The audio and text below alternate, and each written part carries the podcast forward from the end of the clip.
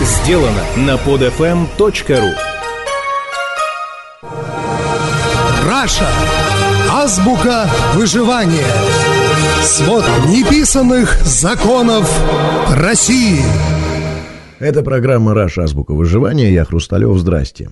Если во время пресловутого экономического форума вы бывали в Петербурге, то вы могли иногда даже заметить на дороге такую экзотику, как «восьмерки», «опели», «форды Фокусы» и прочие народные автомобили, которые изредка промелькивали сквозь сплошной поток черных машин представительского класса.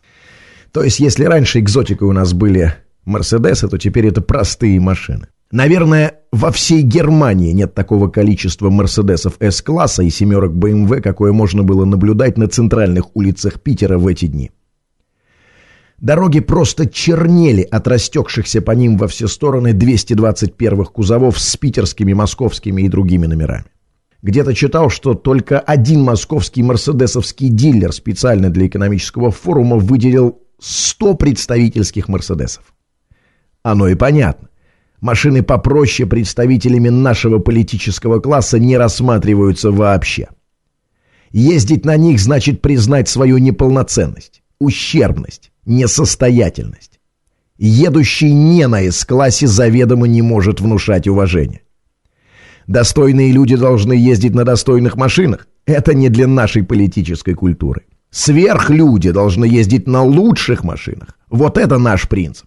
Недавно звонил мне один приятель, и спрашивал, есть ли у меня кто-нибудь, кто хочет подработать. На наш очередной питерский саммит требуются водители с представительскими машинами. Платят там 100 тысяч за три дня. Кстати, догадайтесь, с трех попыток на чьи деньги. Ешки, цешки, 220 то есть старые с-класса и прочая шелупонь, разумеется, не канает. Только машины представительского класса, 221 кузова. Еще бы! Наша элита не допустит такого страшного позора, чтобы они или их почетные гости передвигались на всяких там нелакшерных помойках. Это вопрос национального престижа. И вот результат. Черные императорские колесницы почти выдавили с дорог непрезентабельные народные повозки. Что и требовалось для доказательства мощи Великой Российской империи. Жир должен стекать с ртов и капать прямо на свежесделанные питерские дороги. В эти же самые дни, э, буквально в пятницу, то есть в самый разгар этого самого форума, на фоне всей этой византийской помпезности я наблюдал такую картину. Значит, на Московском проспекте, кстати, в самом центре всего этого представительского великолепия, в обыкновенную фастфудную кафешку, там, блин, Дональдс, по-моему, или что-то такое, вместе со мной заходит бабушка. Лет 70, трогательная в цветочек летняя платьица, с палочкой, нога чем-то перебинтована. Ковыляя подходит к прилавку и, прищурившись, пытается разглядеть там наверху меню. Видимо, у нее это не получается, и она таким тихим, натреснутым голосом спрашивает у продавщицы, «Дочка, сколько супчик стоит?» «40 рублей», отвечает. Трясущейся рукой бабушка вынимает из карманчика платье две мятые десятки и горстку мелочь. Видимо, все, что у нее есть. Начинает подсчитывать деньги, а я через плечо вижу, что у нее не хватает 10 рублей. Не насчитав нужной суммы, бабушка тяжело вздыхает и, не говоря ни слова, зажав всю эту свою мелочь в жилистом кулачке, разворачивается, чтобы уйти. Но я не выдерживаю, говорю, подождите. Я говорю, может быть, вам что-нибудь купить?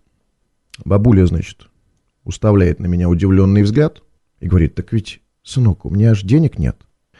Вот, держите, говорю я ей и сую 300 рублей. Вижу в подслеповатых глазах легкая растерянность. Говорит, спасибо, сынок, ну что ты, я не могу просто так. Говорю, берите, берите, я не обеднею, говорю я, сгорая со стыда, и засовываю ей деньги в кулак. Значит, на выцветших голубых глазах выступают слезы. «Спасибо», — говорит мой, — «спасибо, дорогой мой, облагодетельствовал. Я тогда теперь пойду себе продуктов куплю».